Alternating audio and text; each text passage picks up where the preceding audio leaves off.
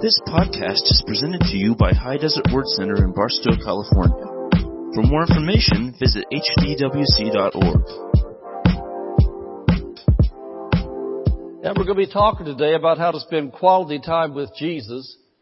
How to spend quality time with Jesus. And uh, I want to show you a book out of the bookstore that uh, is in line with this subject called Growing Up Spiritually. Growing Up Spiritually.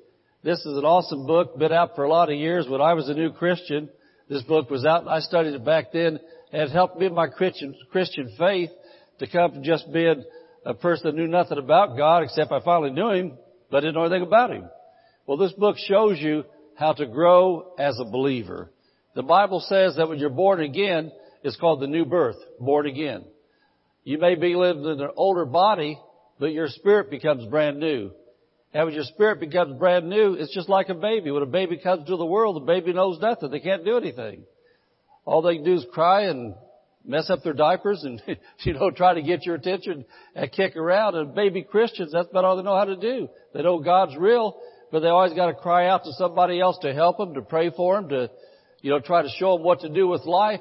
But as you grow up, then all of a sudden, you're not the one that's doing all the crying all the time. People are coming to you and you're praying for them and you're helping them and you're telling other people how to get out of messes with God's Word.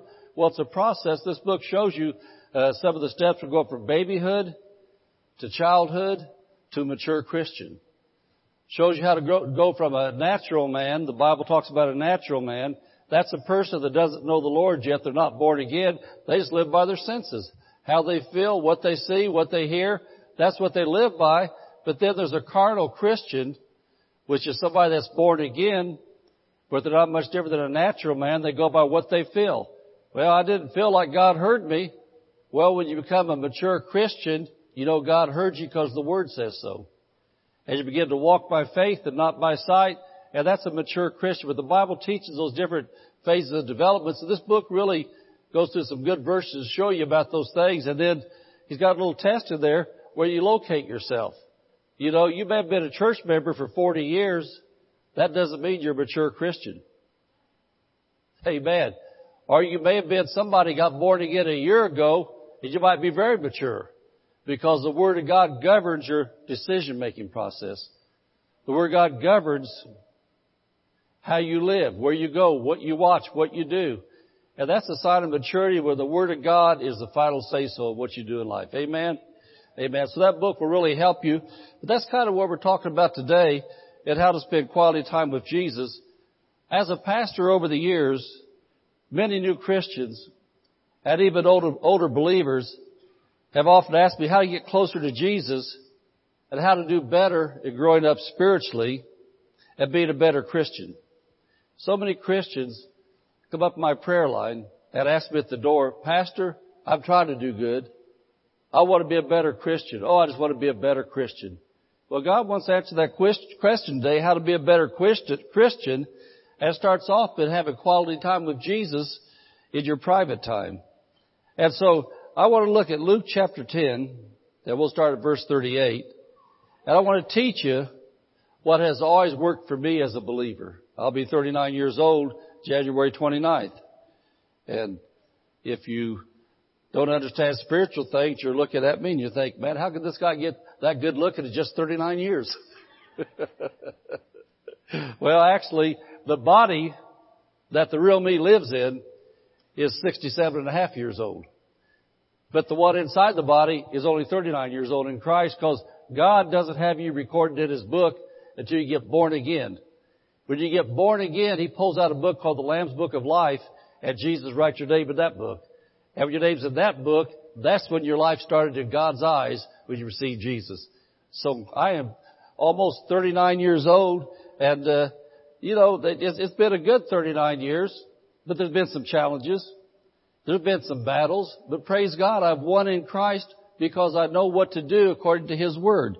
So Luke chapter 10, I'm going to teach you things from the Word of God that I've learned over the years that have helped me to grow, have helped me to win, and the big thing is, is help me not to quit in the middle of the battle.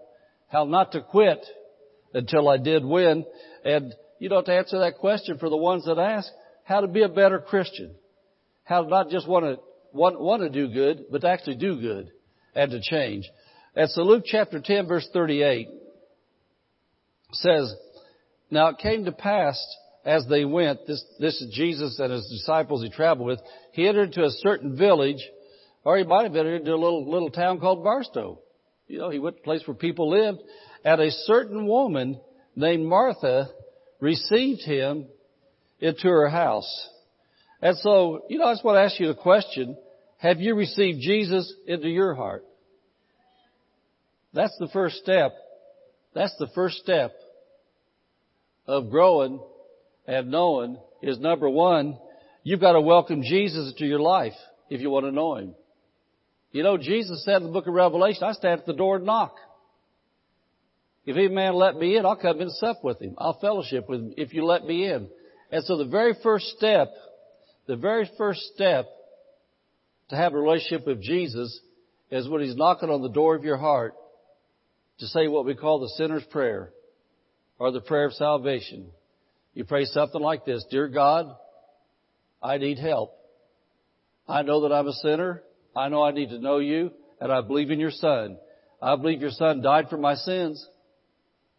And Jesus, I ask you to come into my heart and be my savior. Well, what are you doing then? You're welcoming Jesus into your life. You're welcoming Jesus into your heart. And that's the very first necessary step in having peace. Peace in your life. Jesus wants you to have peace in your life. You know, in the midst of a storm, you can have peace. In the midst of, midst of crisis, you can have peace. There can be calamity all around you, and just, I mean, everything seems like the whole world's attacking you. But when you on the inside of your heart have peace, you come out of it smiling. Amen. And so the very first step is to do what Martha did to welcome Jesus into your house. And by the way, Bible says that your, your body is the temple, the house of God, the house of the Holy Ghost. And so that's the first thing you've got to do. But then notice verse 39. And this is what you do uh, after you've asked Him into your heart. To grow up spiritually, knowing better, you've got a, verse 39. As she had a sister called Mary, which also sat at Jesus' feet and heard His word. She didn't just welcome Him into the house. She actually took time to sit with Him and hear His word. So to enjoy the love and peace that Jesus has for you, you need to set aside time on a regular basis to shut yourself off from the world and read your Bible and talk to Jesus. And then allow Jesus to talk to you through the words of the Bible as the Holy Spirit causes things to happen from the Word of God for you. You know, I think about the Bible. There's, you know, when you've lived for Him 39 years and you've taught the Bible to other people for a lot of that time and you've had a lot of experiences with Him, I think sometimes we just take things for granted. But the whole Bible is God talking to man. But the Bible talks to different groups of people.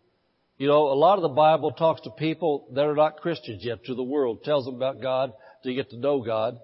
And then part of the Bible talks to Jewish people. And then the New Testament primarily talks to Christians. Tells Christians what to do, who they are in Christ, how to live, how to live as a Christian, etc., etc. And write, write this verse down. We'll quote a verse to you. John 6:63. John 6:63. Don't have to turn there or anything. But John 6:63, Jesus said, "The words that I speak unto you, they are spirit and they are life. They are spirit and they are life." Well, there's two kinds of there's two different Greek words talks about the Bible. And I don't want to get, I don't want to get on too much money trouble. You need to hear this. Logos is the written word. The written word is all God talking, but Rhema is the spoken word. And that's when God makes it real to your heart. You know, there may be people that are, that are having a problem with being a tither to give 10% of their income to God. Well, when God speaks to your heart from Malachi chapter 3, and God says, bring 10% into my altar, give it to me then that's, that's the Rhema word. God spoke to you, and you're accountable for it then, because God spoke it to you. I mean, speaking it to everybody, but when it becomes real to you, when God speaks to you from Mark chapter 16, And says, lay hands on the sick and they shall recover. That's been there all the time. But all of a sudden, when that becomes spoken to your heart, you think, wow, I can do that. I can lay hands on sick people Jesus will heal them because he said it. That's the spoken word. And so here's what I want to say. For the word of God, we're talking about, about spending this time with Jesus hearing his word. When you're reading the word of God, there may be a verse you've heard preached a thousand times. There may be a verse you've read, you've memorized in Sunday school when you're a little child. You've heard that verse, you've read that verse. You've even sang songs, that verse is in the song, and all of a sudden you're reading that verse, and that verse all of a sudden jumps inside of you. You're like, wow! I never saw that before. That's real. Well, that's the words, John 6:63, that He's spoken unto you, that is spirit and life. It's always there, but all of a sudden, it becomes alive. That's what happens when you sit at Jesus' feet to hear His Word. All of a sudden, it's not a voice you're hearing in your head. It's not trying to imagine something or conjure something up. All of a sudden in your heart, it's an expression we use in Christianity where I know that I know that I know that I know. How do you know? Because I know that I know that I know that I know. Jesus said, and then somebody said, you heard a voice? No, I saw it in the Bible. It said, but then he didn't just say it, but he said it to you. And that word became a rhema to you. That became the spoken word. It wasn't just the written word now, it was the spoken word. And when that speaks to your heart, nobody can steal it from you. You know, I'll give you an example. Like that word I gave a while ago about somebody standing on the verge of something to break through in their family. And God said, there's one more thing to do. Well, see, God has spoken to your heart one more thing to do. And it wasn't something you heard in your head. It's just that you know that you know that you know that you know. I'm going to do this and God's coming through. Amen? And so that's what we're talking about. How to grow in Christ. As we're looking at these things, this has always worked for me. And so anyway, I, I want to say this. I want to read verse 40. And uh, I'm going to read now the Amplified Bible because it's going to say a little more about what we want to get across. In the Amplified Bible says that Martha was overoccupied and too busy. She was distracted about much serving. And so Martha and Mary welcomed him in, but Martha was too busy to sit and listen to him. And so Mary at his feet to hear what he had to say. And so I want to say this. Now listen to this because I want to help you to grow as a Christian, to do better, and be the Christian you really want to be that you know it's possible for you to be. Life happens. Right now, life is very, very, very, very busy. I think about my own life. My wife and I just sold our house at another house we're buying that was supposed to close at the same time. Well, been a few hiccups. And so we may be the only two homeless people in the church today. but praise God, uh, my, my, my, my son his wife had mercy and they brought us in off the street and they're feeding us. and no. And so what I'm saying is this. What I'm saying is this. Life is happening right now. We're the pastors of a church, got a lot of people doing a lot of things. Got a lot of functions we're involved with right now, et cetera, et cetera. But she's the backbone of the church. She's the one that tells me when to get up and lay down. Now, my wife is very, very, very instrumental in things going around her. You heard the Christmas gift stuff a while ago. All she's doing, what's going on? Life happens. But we have disciplined ourselves in our years of Christian living with all this going on around us. We are not going to walk away from our relationship with Jesus. And by that, I don't mean being a backslider. I mean having our time with Him every day. I mean sitting at Jesus' feet to hear His Word sitting at Jesus' feet and praying and talking and listening and digging into the Word of God and not just trying to come up with, with good ideas about how to make things work, but listen to our Father in our prayer closet and our Father showing us how to make things work. How to see the closing come to pass on the house we're working with.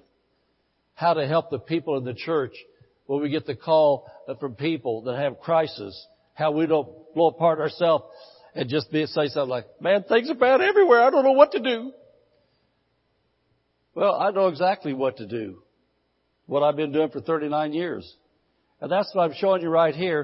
It says that Mary, Mary sat at his feet, But Martha got too busy and she was distracted about everything. And so life happens. And so know this, you've got a spiritual life and you've got a natural life. Your natural life is the things you gotta do. You gotta get up, you gotta get dressed, you gotta go to work if you work, you have things you've gotta do if you're, uh, you know, if you're, uh, I don't like to say old school housewife because that's the only kind I know. Back in the days when the women were the ones that stayed home and did that part, the men went out, but I know in modern times it's not quite like that. But somebody's got to get up and fix breakfast usually. Somebody's got to do dishes or you come home to a mess at night time. Somebody's got to put gas in the car. Somebody's got to take care of business. That's the natural life. But then you've got a spiritual life. And with all the hustle bustle going on, especially at Christmas time, it would be real easy to pull your hair out and frantic and blow up. And what's supposed to be the happiest time of the year, you're so busy doing all the stuff to try to make it happy that you make it very unhappy for everybody around you like Martha did. Cause you go frantic because you have no peace. Cause you were working to serve Jesus and make things better for people to know Jesus, but then you yourself got away from Jesus. Still had him in your heart, but you got so busy you didn't have his peace in your heart. Amen. And so life happens, but remember this. You might want to write this down. The spiritual always determines the natural. The spiritual always determines the natural, good or bad. If you've been a Christian very long, you've recognized that if you've had seasons where you got so busy with life that you didn't read your Bible for a season and didn't have time to get quiet with the Lord and look at devotions or Bible or something, all of a sudden you got very grouchy. You got cranky. You're blowing up on everybody all around you, the people you love, you were lashing out at. And you was realizing it's not them, it's me. And then you stop to think back over your life, those seasons when you really were very serious about it. You had your Bible out every day. Maybe you had a journal out, a notebook. You were writing out verses. You were praying and writing out prayers, looking at the prayers, doing stuff like that. At calamities all around you. At people's looking at you and saying, I don't understand you. Don't you know what's going on? Can't you see what's happening? How could you be so calm? Well, you're so calm because you've been with Jesus. Amen. The spiritual always determines the natural, good or bad. And so what you do, what you do with that spiritual life is totally going to determine what kind of outcome you have in that natural life. And I'll, t- I'll tell you something else too. When you do what we're going to talk about today, and you have that quality time with Jesus, then there's going to be anointing on those natural things you do. I'll tell you what, there's, well, I, I, I like to say it this way sometimes. When you're a person of prayer, and you have that quality time. When it comes to the crisis of life, the things you do in life, major things, you can either work it out or you can pray and just walk it out. And if you've got it already prayed up and prayed through, you walk through it. But if you aren't prayed up, then to have to work it out. You'll get out there and every little molehill is going to look like a mountain. Every little ant's going to look like a giant. Because you're not looking through the eyes of the Word or through the eyes of Jesus. You look through your own natural eyes. And I think about David and Goliath. How many here have ever read the story of David and Goliath or heard it taught?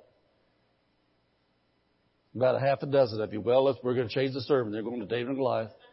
No, everybody here has heard about David and Goliath. How many remember that every day the whole army of Israel came out there? And the army of Israel came out there and said, man, we're going to kill the giant today. We're going to kill the giant today. Today's the day that giant's going down. And the giant walk out there like the big bad wolf. He said, I'm going to huff and puff and blow your house down. Israel take off running when they saw the size of the giant. Had a whole army and one giant and Israel ran. No matter how much they boasted and bragged, talking about what they was going to do, he come out there with boo And they all ran. Well, David, who the Bible says was a youth, some, some maybe 15, 16, 17 years old, David came out there he saw what was going on. He's the one that sat there as a shepherd wrote the Psalms out. He sat there all night long, all day, just looking up at God, looking at creation, take care of those sheep, and writing down Psalms, just his relationship with God. He was close to God. And so David came out there then, and David said, Who's he think he is challenging my God? Said he's coming against my God, my covenant father. He's coming against him. Who's he think he is? And we know the the story. David slew the giant. What was the difference? Israel saw a great big giant and a little bitty God. David saw a great big God and a little bitty giant. Amen. And when you are a person that has learned what it means to have an intimate personal relationship with the Lord Jesus Christ, not just as your Savior, but as your Lord, and you spend that time with Him, then the giants all around you look very small, and God's going to look very big. Amen? Amen, amen. Give the, give the Lord a hand. Amen. He's that, He's that good.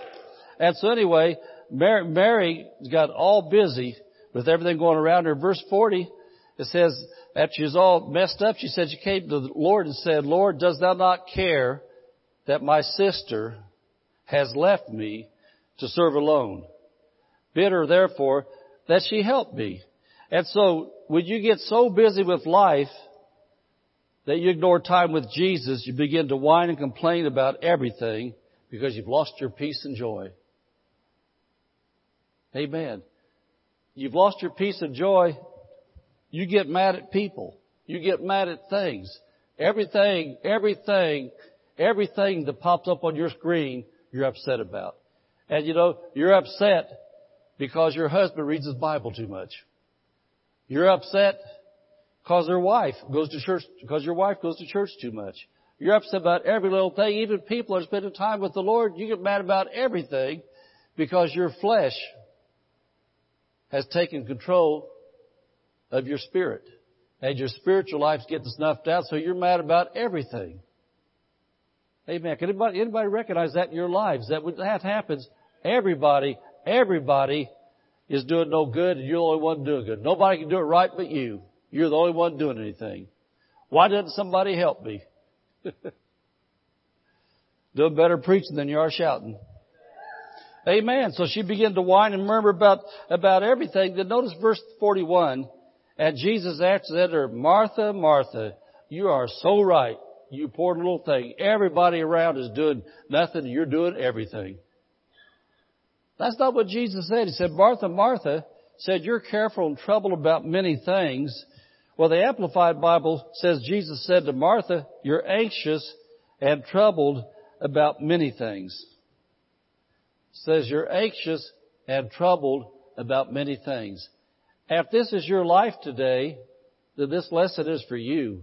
If you're anxious and worried and troubled about many things, then you're going to get your answer today. How to get your peace and your joy back. And so then, I want you to look then at verse 42. Jesus said, but one thing is needful. And remember the words that he speaks are spirit and they're life. Say one thing is needful. Say one thing is needful. And so if Jesus told me one thing is needful, I wouldn't be trying 15 things. I'd say, Lord, what's the one thing that's needful? What's the answer, Jesus, so I can have peace? What's the answer, Jesus, so I don't bite everybody's head off? What's the answer so I don't get fired because I'm going in what to chew everybody out on my job and tell my boss no? Or if you're the boss, what's, what's the answer, Jesus, so everybody doesn't quit? Amen. You've got to have peace and joy if you're going to make it through life. One thing is needful, and Mary just lucked out. What did Mary do? She made a choice. Mary made a choice. Mary hath chosen that good part which shall not be taken away from her. And so we must guard against distractions. And do you remember what the good part was that Mary chose? She sat at Jesus' feet and heard his words. She made that choice. And so we've got to guard against distractions. We need to learn the difference between good and necessary. I got that off Pastor David, a few sermons he preached. Amen. My son, my son's taught me things when he gets up here and preaches. I get nuggets off of him. But we've got to learn the difference between good and necessary. Going to Walmart to buy gifts, how many know that's a good thing? But it's not a necessary thing. Said Mary chose a good thing. If you're the man and you're the one that's responsible for getting the car cleaned up and look good, putting gas in it, that's a good thing, but it's not a necessary thing. Said all these different distractions of life that are good things, Mary laid them down right then and thought, I've got an opportunity to be with Jesus. I'm going to spend time with Jesus. And so she made the necessary choice. But if you put time with Jesus first, you're going to have so much more peace it's going to be so easy to do your Christmas shopping. If you remember who it is that's having that birthday. Whose birthday is it on the 25th? It's Jesus. So should he somewhere be honored in the process? Amen. If he's the one we're celebrating his birthday, we want to at least take time to spend some time with him and be able to say, Good morning, Jesus. I love you, Jesus. Jesus, what have you got to say today out of the Word of God to be, Jesus? What have you got to say? And I'll tell you, when you take the time to do that good part first, you go shopping, guess what? You're going to get there, and the lines aren't going to be like you thought they were going to be. You're going to get there right at that, right at that break in the action where you walk in there and you, you, you tell the checkout people, wow, you guys really slow today. You should have been here five minutes ago. They, no, I wasn't here five minutes ago. I was with Jesus five minutes ago. And so now I knew now was the time to come and you got to the shelf and everybody told you they're all out of those. I had to get a rate check and you pull up there and somebody's got a big pallet they just put down. They're stocking all the shelf, but that thing just wasn't. And so I just spent time with Jesus and Jesus told me now was the time. The truck just came in and before everybody came in and cleaned it out again in 10 minutes, I got it. I tell you, when you put Jesus first, He adds things to you. Matthew 6:33 says, "Seek ye first the kingdom of God, His righteousness, and all these things shall be added unto you. You get down to the gas station, and they just dropped the price on the, on the gasoline. It just came down. And you was the first in line. And you didn't have to wait. Everything changes. Everything changes when you take that time to put Jesus first. Amen? And so he said, he said one thing is needful. It says Mary has chosen that good part and said it'll not be taken away from her. You know, we used to sing a song in church years ago about the peace of God. It says the world didn't give it and the world can't take it away. Anybody remember that song? Anybody ever sing that song?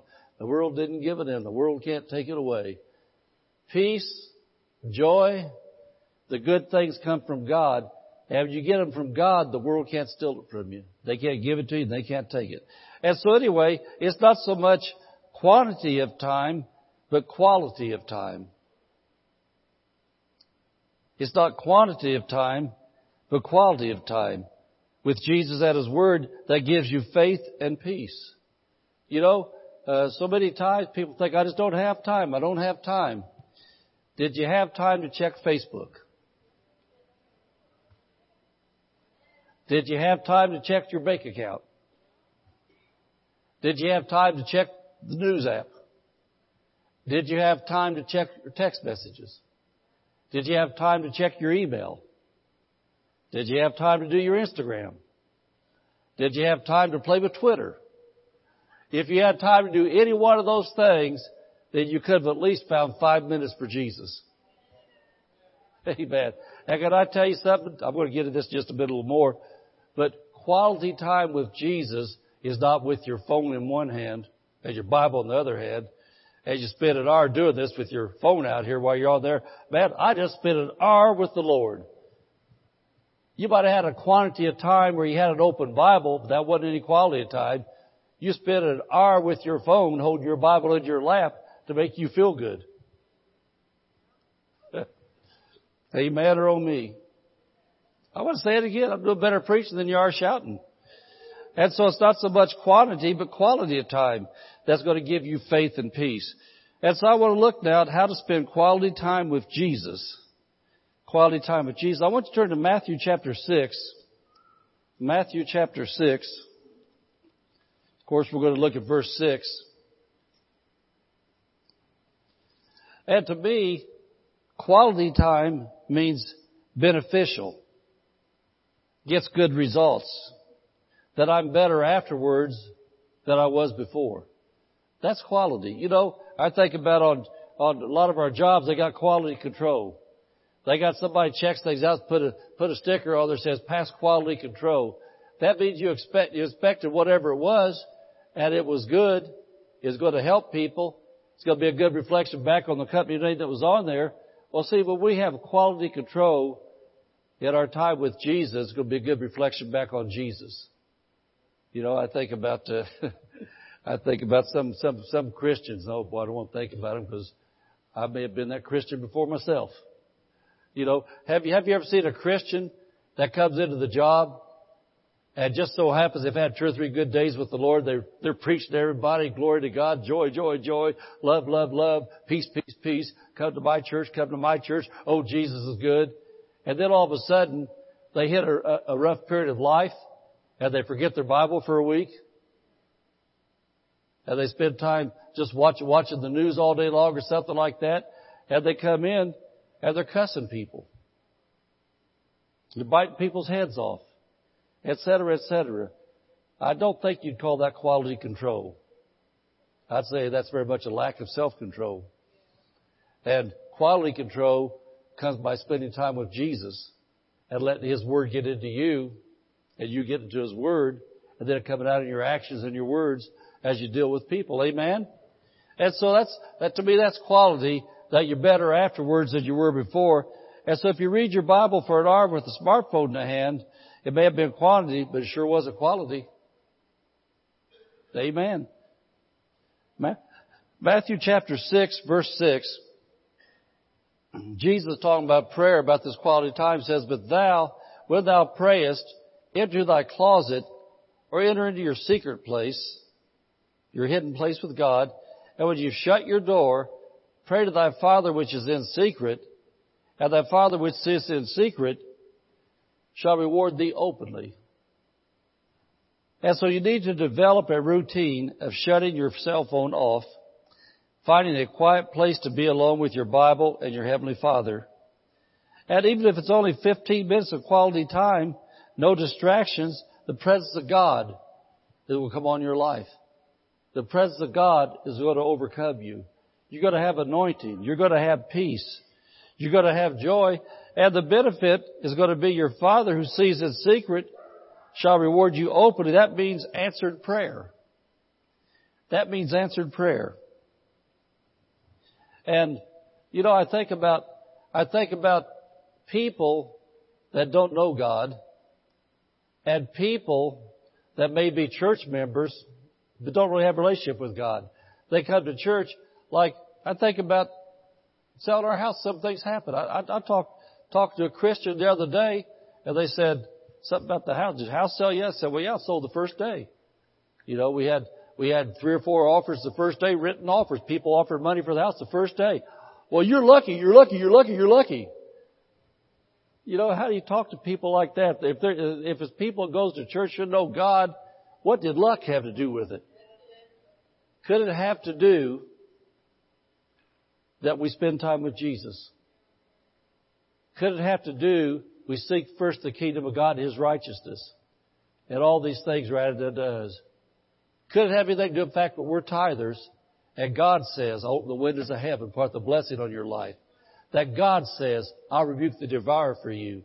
Could it have anything to do with that? You know what I call that? What Jesus said right here, your Father which seeth in secret shall reward you openly. Amen. And so I think about the different things of life that the crises that come to Christians. See, Jesus also told us in Beatitudes, He said the same crisis come to the just and the unjust. God makes it rain on the just and the unjust. He shares the sunshine with the just and the unjust. The difference is, just means people that walk with God. And so the difference is, when crisis hits the people that don't have that relationship developed, what's the, what, what they call them? They snowflakes. They got to have a safe zone, et cetera, et cetera. But when the crisis comes to people that walk with God close, where they talk to the Father in secret and take time to listen from the Bible in secret, that God rewards them openly, and that people that know God and see their lives, they say, wow, you guys are blessed, man. God did that, didn't he? Yeah, hallelujah, he sure did. And then somebody else says, you're lucky. What can you say? You say, well, praise the Lord. You call it luck. I'm blessed.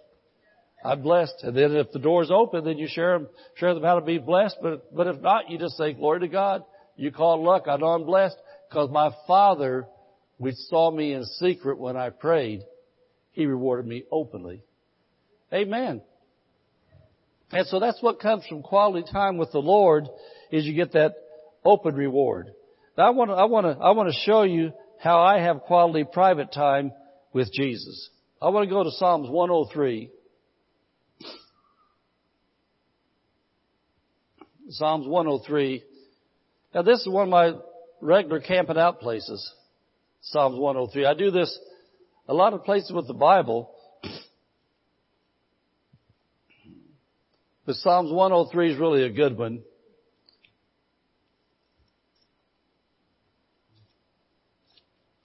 And we're talking about how to develop a close relationship with Jesus, how to spend quality time with Him. And I know that uh, when I when I got born again back in 1980, I don't know about you, but I know about me. I wasn't raised in church. I was raised in a tavern, and you know, Literally, I was raised in a tavern. My dad and mom were both serious drinkers, and they liked us so much, we got a house across from the tavern. And so they could just walk across. They couldn't make it across, then the owner would bring it across to them, so we'd have it in the house right there. If I'd have to leave the house. And, uh, I spent my playtime a lot of time. There was a little girl about my age that was the tavern owner's daughter. And how we spent our, spent our playtime, we'd go over to the tavern and climb on the beer cases play in the back room, do those kind of things. And I said that to say this. Some people say, well, what kind of church were you raised in? I wasn't raised in a church. I was raised in a tavern. And so when I met Jesus in 1980, it was real to me. It wasn't a game. I didn't have Sunday school classes. I didn't have all the different things people tell me, God, God won't do this. God doesn't do that. I know when He came into my life in January of 1980, He was real to me. I found out for the first 28 and a half years of my life that God had been there all the time in Jesus, but I didn't know it. And so that's one of the, one of the reasons that I have seriously stuck with Him for all these years ever since then. Because I thought, man, those first 28 and a half years, the times that I could have died, almost did a few times and things like that, there's no way I'm going back there again. No matter what's coming through my life, no matter what crisis, no matter how many people turn on me, or how many people like me, that has nothing to do with anything in my life. I know that God's real. I know that Jesus is real. And I know that the only way, the only way I'm going to stay strong and not quit is do what I do when I started this thing. Read my Bible and pray and go to church. Amen. And so I said that, amen. Go ahead and give the Lord a hand. Praise the Lord. Amen. Yeah, quitting. Quit, quitting, quitting is not even in my vocabulary about anything in life. Because I found out in Romans 8:31 that if God is for me, what difference does it make who's against me? Amen. When I found that out, why should I quit if God's for me? Amen. No, no, no matter how big, I'm like David. The bigger the giant, the harder he falls. Amen. My God's bigger. So anyway, in verses like this here, what I've done for all my Christian life in John 14:26, it says that the Holy Ghost is the teacher. It says the Holy Ghost will teach you. He will lead you. He will guide you into all truth. And so what I've done all my Christian life, when I pray, when I seek God, I mean, I know a lot, I know a lot about the Bible now that I knew nothing then. I would do this every day and I still do this. I sit down with my journal, my Bible, in the presence of God. Usually it's early in the morning time because that's the kind of way my schedule is. I'm not only night shift or anything. Unless God wants to get me up to pray, then that changes everything. But anyway, when I sit down, I say, Holy Ghost, Jesus told me you're the teacher. Ask that you're my teacher, Holy Ghost. What classroom are you in today? I want to make sure I'm in the right classroom. And so as a new Christian, There were seasons of my life where every day the Holy Ghost classroom was about my mouth. For every day, He'd take me through the Word of God, and God would supernaturally guide me to passages such as Proverbs 10:19. In the multitude of words there wanteth not sin. He that refraineth his lips is wise. And he would take me there every day. I would pray that, I would quote it, I would read it, I would talk it, and then I'd get out in public, and I was like probably some of you still are now. You got so much fear and insecurity, you think you talk a lot, you'll be able to cover up anybody talking to you, know how afraid you really are. So, I was a motor mouth back then as a sinner. I was around people, I had so much fear and insecurity, I'd just talk a bunch. And I figured if I out talked them, they wouldn't know what a wimp I really was. So I just do a bunch of talking. Well, when I got saved, he taught me Proverbs 10:19 in that classroom. I found out the multitude of words are one not sin. He refrains his lips is wise. I keep my mouth shut then. I get around people, and because I knew I didn't really have anything to say, because I knew that if it wasn't about Jesus or God or like the Word of God, what did I have to say? Couldn't talk trash. So I kept my mouth shut. And then Proverbs 18:21, part of that same class, he said, "Death and life are the power of the tongue, and they that love us shall eat the fruit thereof." And so we'd be in that classroom. What I'm talking about is this bit of quality time finding out not just to read through the Bible. You know, I think I've only read through the Bible one time in 39 years. Now I've read the whole Bible lots of times different ways from different directions, but one year just to be able to say I did it, I bought a Bible that you went through there every day and checked off all the verses and chapters and everything you did to get through it. Man, that was so rough. That was so unanointed. And I didn't care about bragger's rights after I got done reading it. And I did that one year, one time, but then I got back to my method that God developed with me of finding out what God wants to teach me today. I got through that, and I want to say it again. I've probably read the whole Bible through lots of times, lots of ways, but just to go through there and read things that had nothing to do with what I'm facing in life didn't really help me. But I could say what other people said. I read through the Bible. So the whole thing is, you've got to develop that way, however it is, that God leads you to where you find out what He wants to teach you. So He taught me about words. He taught me about healing and health. He taught me about tithing and prosperity and giving. He taught me about forgiveness. He taught me about love. He taught me about how to be a good employee. He taught me about integrity, taught me about character, the fruit of the Spirit, lots of things. But that was because God is the one that saved you, right? And you know, you think about this. Your little baby, I mean, man, how many grandkids we got now? 16, a couple more on the way.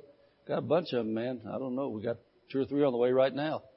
But uh, thing is, I've noticed now that of uh, living with with Josh and Julie, with the little ones like that, they don't let the little ones tell them what they're going to eat. They tell the little ones what they're going to eat. Amen. And so, see, because we all come from different backgrounds, we've all got different backgrounds, but it's the same Spirit. And so we get born again, Jesus knows where you came from. He knows where you are today. He knows who's going to cross your path today. He knows this season, what's going to be going on in your life a month from now, two months from now. And if you develop this relationship where when you go to your study time, prayer closet, devotional time, whatever you want to call it, if you'll listen to Him, He will feed you in advance what you're going to need to help you to grow and be able to win in life. Can you see what I'm saying? And so anyway, over the years, as I've prayed and spent my time with Him, I want to say I still do this to this day. Well, I spend my time, I find out where He wants me at. And then remember, Jesus said, enter your, enter into your secret place and close the door behind you. Well, see, what that means is this.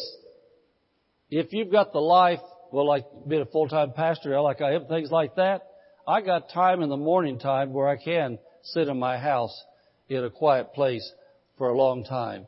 But when I was a truck driver, I could do this sitting in the break room at work with a lot of truck drivers around me telling dirty jokes, talking, smoking, cussing, did all the things they were doing because I, I learned I learned that my secret place could be like a turtle.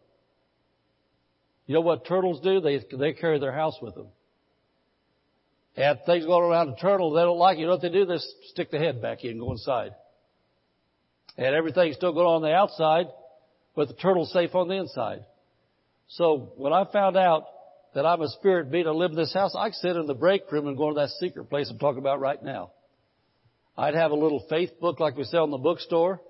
I had a little pocket New Testament I carried, had the New Testament Psalms in my pocket.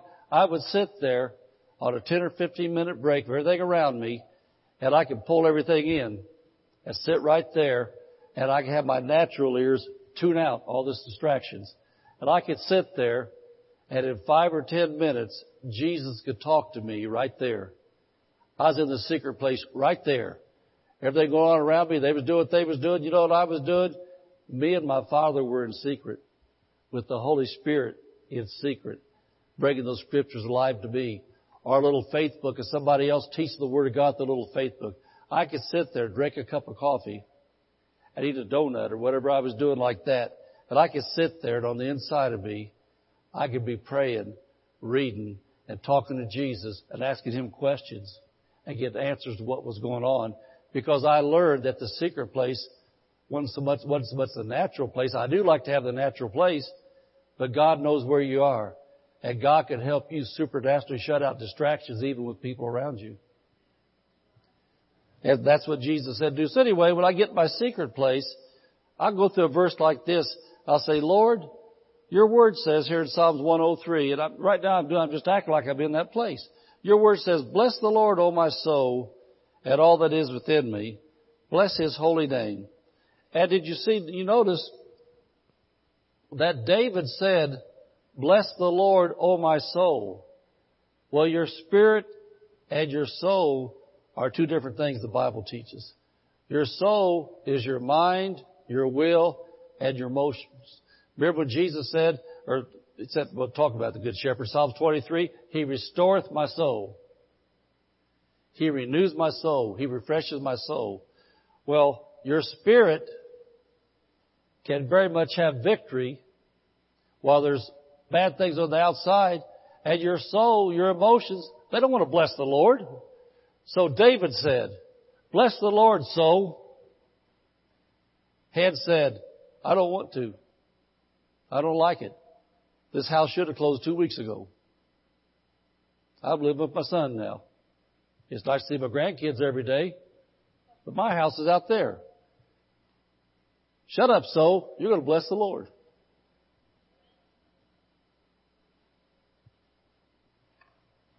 And then lots of other things going on at the same time in our lives. And so what we do? We say, my spirit man's got the victory, and so, head, shut up.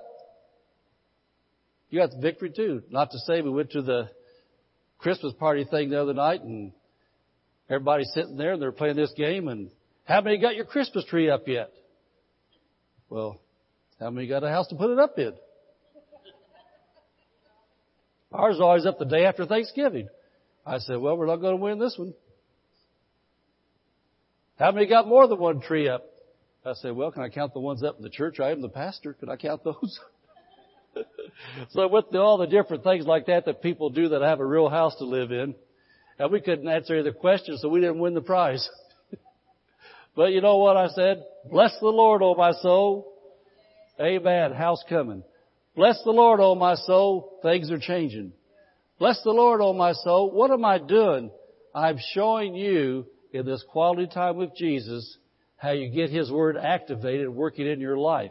So David, David says a shepherd boy, bless the Lord, O my soul, and all that is within me. And so as you go through verses like that, you read them out loud, and how many know that the same Holy Spirit that inspired David to write those words is the same Spirit that's in you? Amen. It's God's Holy Spirit. And so as you are reading His Word back to Him, all of a sudden, something inside of you starts getting excited. And then you're really blessing the Lord. You're starting to praise Him. You're starting to enjoy your time with Him. And then you get down to this. Bless the Lord, O my soul, and forget not all His benefits. How many here has a job that has benefits? Aren't you glad you've got a job that's got benefits? And you know, if, if something ever happens, we need to tap into those benefits. Isn't it nice to remember what the benefits are? You have the benefits. You know, one of the kids got sick or something happened. Thank you, Jesus. We got the benefits. Emergency room covered. Thank you, Lord. We got the benefits. Doesn't make any difference what that prescription costs. It's paid for. Thank you, Lord. We got the benefit. Christmas coming. We got a week off. We got days built up. Thank you, Lord, for those benefits. Well, see, the Lord has benefits in the Word of God. And David, David was going to remind himself of the benefits. And you know, to me, I think about Christians, especially Christians that get carnal and want to backslide and walk away from God. Why they want to walk away from God? Because Susan gave me a dirty look. Well, Susan gave you a dirty look. She was just thinking about something. She didn't smile right then, but that wasn't a dirty look. Why are you going to leave the church because somebody gave you a dirty look? you don't know how many times I've heard that. They're talking about me. Who's talking about you? Well, so and so and so and so, they sit in the coffee bar. I've heard this. They sit in the coffee bar and they looked at me and they were all talking. I might be talking about you right now because I'm looking at you. Don't leave the church over dumb stuff like that. Amen. Forget not all of His benefits. And so I said that to say this. Why would you want to walk away from God and what God's doing and forget the number one benefit? Jesus said, rejoice because your name is written in the Lamb's Book of Life. He said, rejoice because your name's written in heaven. Why would you want to let stupid little things offend you to walk away from God? Well, I don't understand this. I don't understand that. Man, I don't understand a lot of things about a lot of things.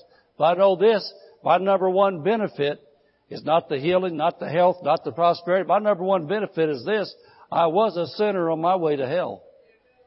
I'm now born again Christian. My name's written in the Lamb's Book of Life. And nobody can take my name out of that book except me. If I decide to walk away from God, then it says He'll blot it out. I'm not going to walk away.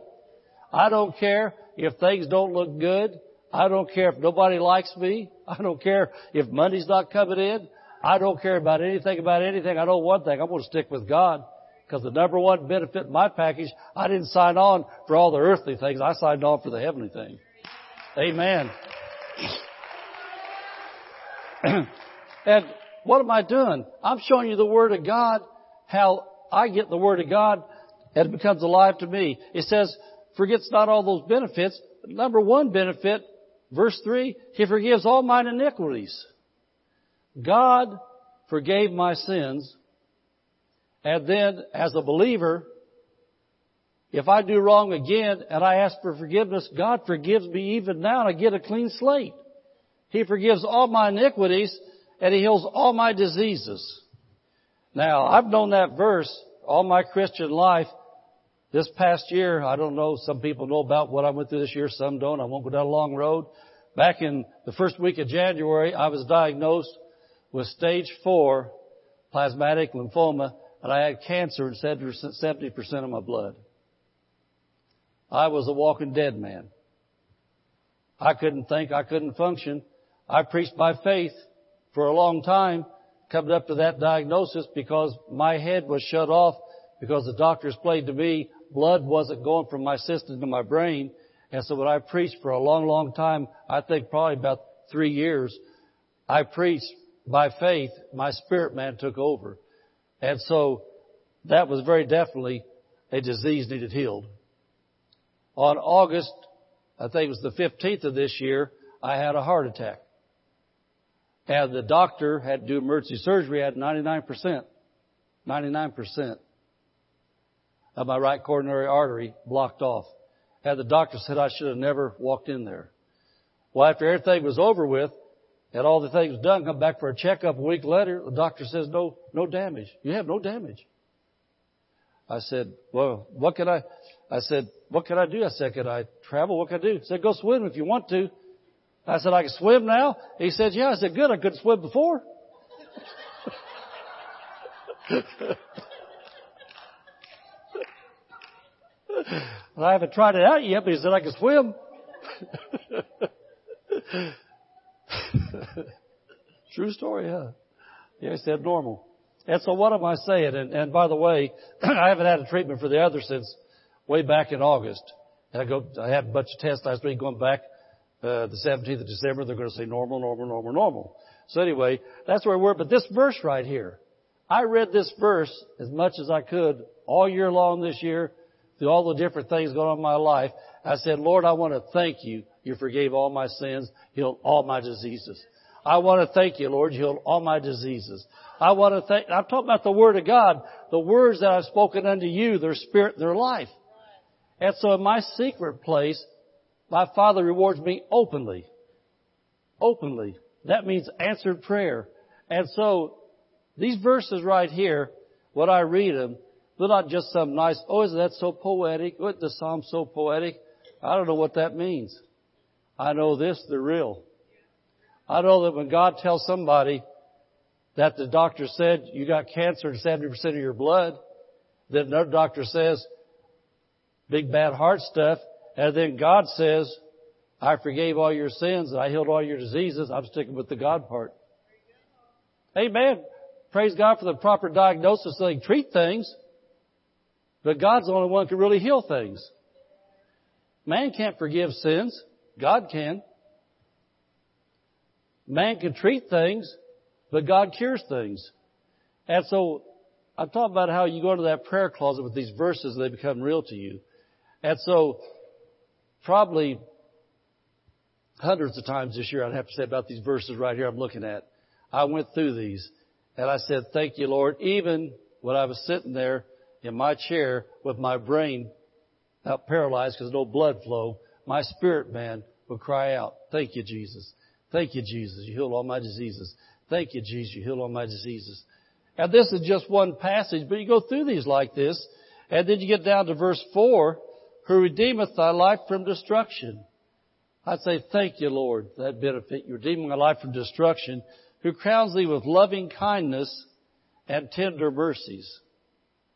It's loving kindness and tender mercies I get to stand up here today. It's loving kindness and tender mercies I get to hold my little grandchildren and play with them. It's loving kindness and tender mercies. I get to sign, sign closing papers on a house and get to move into a better house and a nicer house and enjoy life. And then, I'm talking about read these verses out loud where they become personal to you. And the Holy Spirit speaks them to your heart as you're reading them. Who satisfies thy mouth with good things so that thy youth is renewed like the eagles who satisfies your mouth with good things. You know what that means? Jesus said, man shall not live by bread alone. And so the good things that God satisfies our mouth with is His Word. Satisfies our mouth with good things so our youth is renewed like the eagles. And so my body may be 67 and a half years old, but the more and more and more I'm getting back in the flow, the more and more I'm starting to act like 50 again. And right on down. I mean, my youth has been renewed again. I got rid of all that yuck in my body with the Word of God, time with Jesus, and now I'm coming more and more and more. My mouth is satisfied with good things. By Jesus' stripes, I was healed, so I am healed. Jesus forgave all my sins, healed all my diseases. That's the good things. Jesus said that man shall not live by bread alone, I want to repeat that again. Man shall live by bread alone. Food was good, but he said we live by every word that proceeds out of the mouth of God. And so your youth is just not automatically renewed like the eagles. Your youth is renewed like the eagles as you speak those good things. Amen. Are you getting how this prayer closet business works to quality time with Jesus? It's not the quantity. I fell for the trap myself before. I hate to admit it, where I've had the iPhone laying right there and doing this. And then get done, and by the time the iPhone mixes in with the Bible time, there's no anointing. And so, you need to lay the iPhone down. You need to lay the tablet down. Open up your Bible. And even if you've only got 15 minutes at a time to sit like that, even five minutes, if you got that quality time where you find the verse or verses that apply to where you are right now.